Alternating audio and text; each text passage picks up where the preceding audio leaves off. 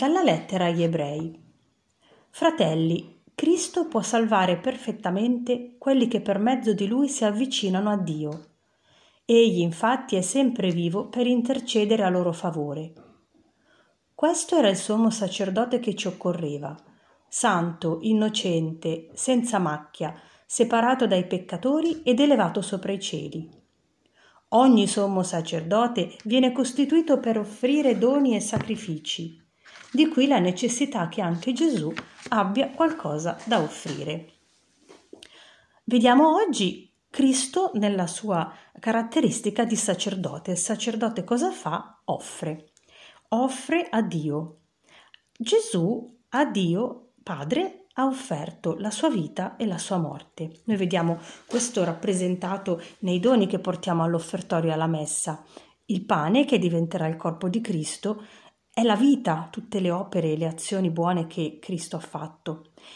E poi il vino che diventerà il sangue offerto che rappresenta la sofferenza, la morte, tutte le cose dolorose. Ora, perché ci interessa questo passo?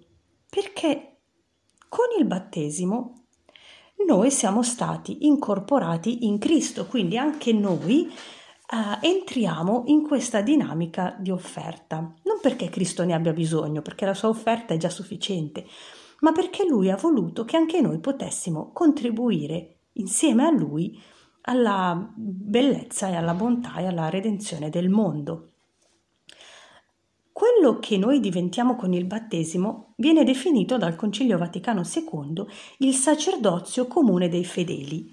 Che cosa significa? Non significa che diventiamo preti e quindi celebriamo la messa, ma significa che come appartenenti a Cristo portiamo anche noi un po' della nostra vita e un po' della nostra morte a Dio. Ecco che allora abbiamo l'opportunità di preparare un dono, preparare un dono di vita, quindi prepararci prima della messa pensando di portare sull'altare, spiritualmente ovviamente, un'azione, un atto d'amore, del tempo dedicato agli altri, un dono fisico che abbiamo fatto a qualcuno, una preghiera che vogliamo regalare, così che quella nostra vita venga offerta. E possiamo anche noi portare la nostra morte, quindi qualcosa di doloroso, qualche cosa che ci è capitato, che non possiamo cambiare, che non ci piace, che non abbiamo voluto noi e che ci fa soffrire. Pensiamo a una malattia, un lutto, una, una frustrazione, un'umiliazione, un'incomprensione. Ecco, tutto questo diventa prezioso perché unito al sacrificio di Cristo contribuisce alla redenzione del mondo. E allora, quali rischi potremmo correre? Il primo è quello di proprio non preparare un dono, non pensare che abbiamo qualcosa di, di valore da offrire e quindi presentarci a mani vuote. Il secondo è quello di sì, avere un dono, per esempio avere una grave malattia o er, aver fatto tante azioni buone verso i poveri, ma non portarle per niente alla messa, quindi lasciarle a livello umano, non consegnarle a Cristo. E invece noi possiamo consegnare tutto questo proprio nell'offertorio, in cui insieme al corpo di Cristo anche le nostre azioni e le nostre sofferenze vengono offerte per portare perfezione a tutta l'umanità. Il terzo rischio è quello sì di preparare un dono, sì di eh, consegnarlo a messa, ma di pensare che abbia un potere in sé e quindi dire beh, siccome io soffro, già questo è buono e redentivo. No, dobbiamo unirlo al sacrificio di Cristo e quindi dire è insieme a te che tutto questo prende valore. E che cosa offriamo? La nostra vita, la nostra lode, le nostre sofferenze, le preghiere, il lavoro eh, e le uniamo appunto a quello di Cristo in questo valore enorme. Mi piace a questo punto leggervi alcuni passi che provengono da un libro molto bello di Don Carlo Gnocchi che si era occupato dei bambini mutilati, mutilatini di guerra. In questo libro, che si chiama Pedagogia del dolore innocente, lui prefigura quello che poi Giovanni Paolo II chiamerà la sofferenza redentiva, che ci aiuterà a vedere come un valore enorme. E mm, parlando dei bambini che vengono operati dopo appunto queste eh, mutilazioni dovute alle mine che scoppiavano nei campi, dice Abbiamo detto che il dolore dei bimbi non trae da sé il proprio valore di grazia, ma dalla sua intima inserzione su quello di Cristo. E poi dice che questa unione a Cristo è automatica finché il bambino è piccolissimo e non si rende conto, ma deve diventare sempre più cosciente man mano che aumenta la ragione, la responsabilità personale. E quindi ecco che noi che siamo adulti possiamo in modo esplicito offrire quel dolore che abbiamo durante l'offertorio della messa, quando vengono portati i soldini, quando vengono portati ehm, all'altare il pane e il vino. Ed Ognocchi racconta di un'esperienza che ha avuto davanti a un bambino sofferente e gli ha chiesto quando ti strappano le bende e ti fanno piangere, a chi pensi?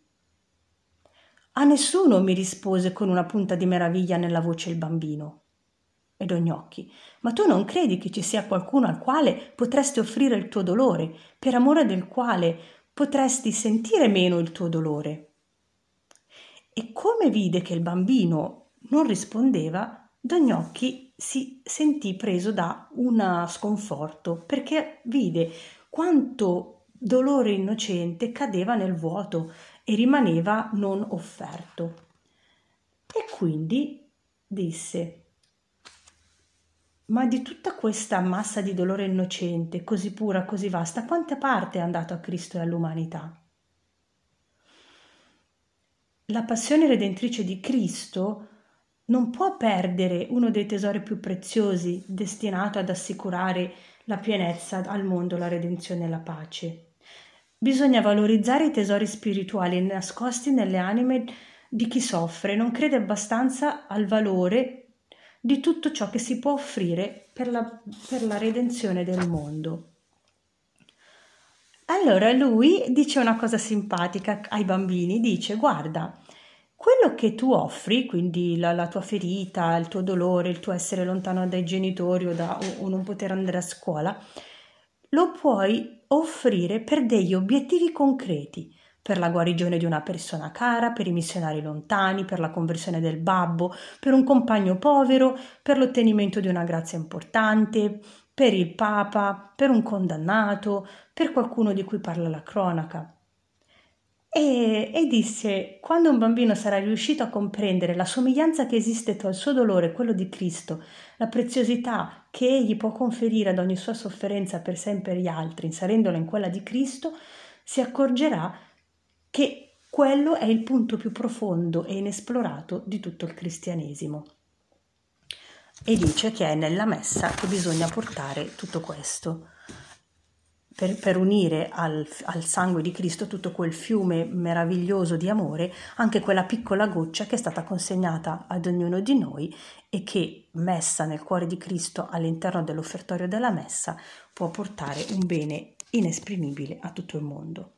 Allora anche noi oggi pensiamo a qualcosa che possiamo offrire nella prossima messa e che porteremo uh, spiritualmente all'offertorio e può essere legata alle nostre situazioni concrete, uh, familiari, mh, di salute, legate alla, alla, pandemia o legate ad altre uh, circostanze, sia di dolore sia di carità. Ecco, allora l'offertorio ci permette di essere sacerdoti con Cristo e in Cristo attraverso il sacerdozio comune dei fedeli. Siamo molto legate noi apostole della vita interiore alla diffusione di, di, questa informazione bella per tutti i battezzati perché appunto il nostro carisma è un carisma sacerdotale ma basato sul sacerdozio comune dei fedeli che è appunto quello che contribuisce eh, nella messa attraverso la preghiera e l'offerta all'offertorio, quando poi invece sarà il sacerdote ordinato a compiere l'atto della consacrazione. Grazie, buona offerta, buona giornata.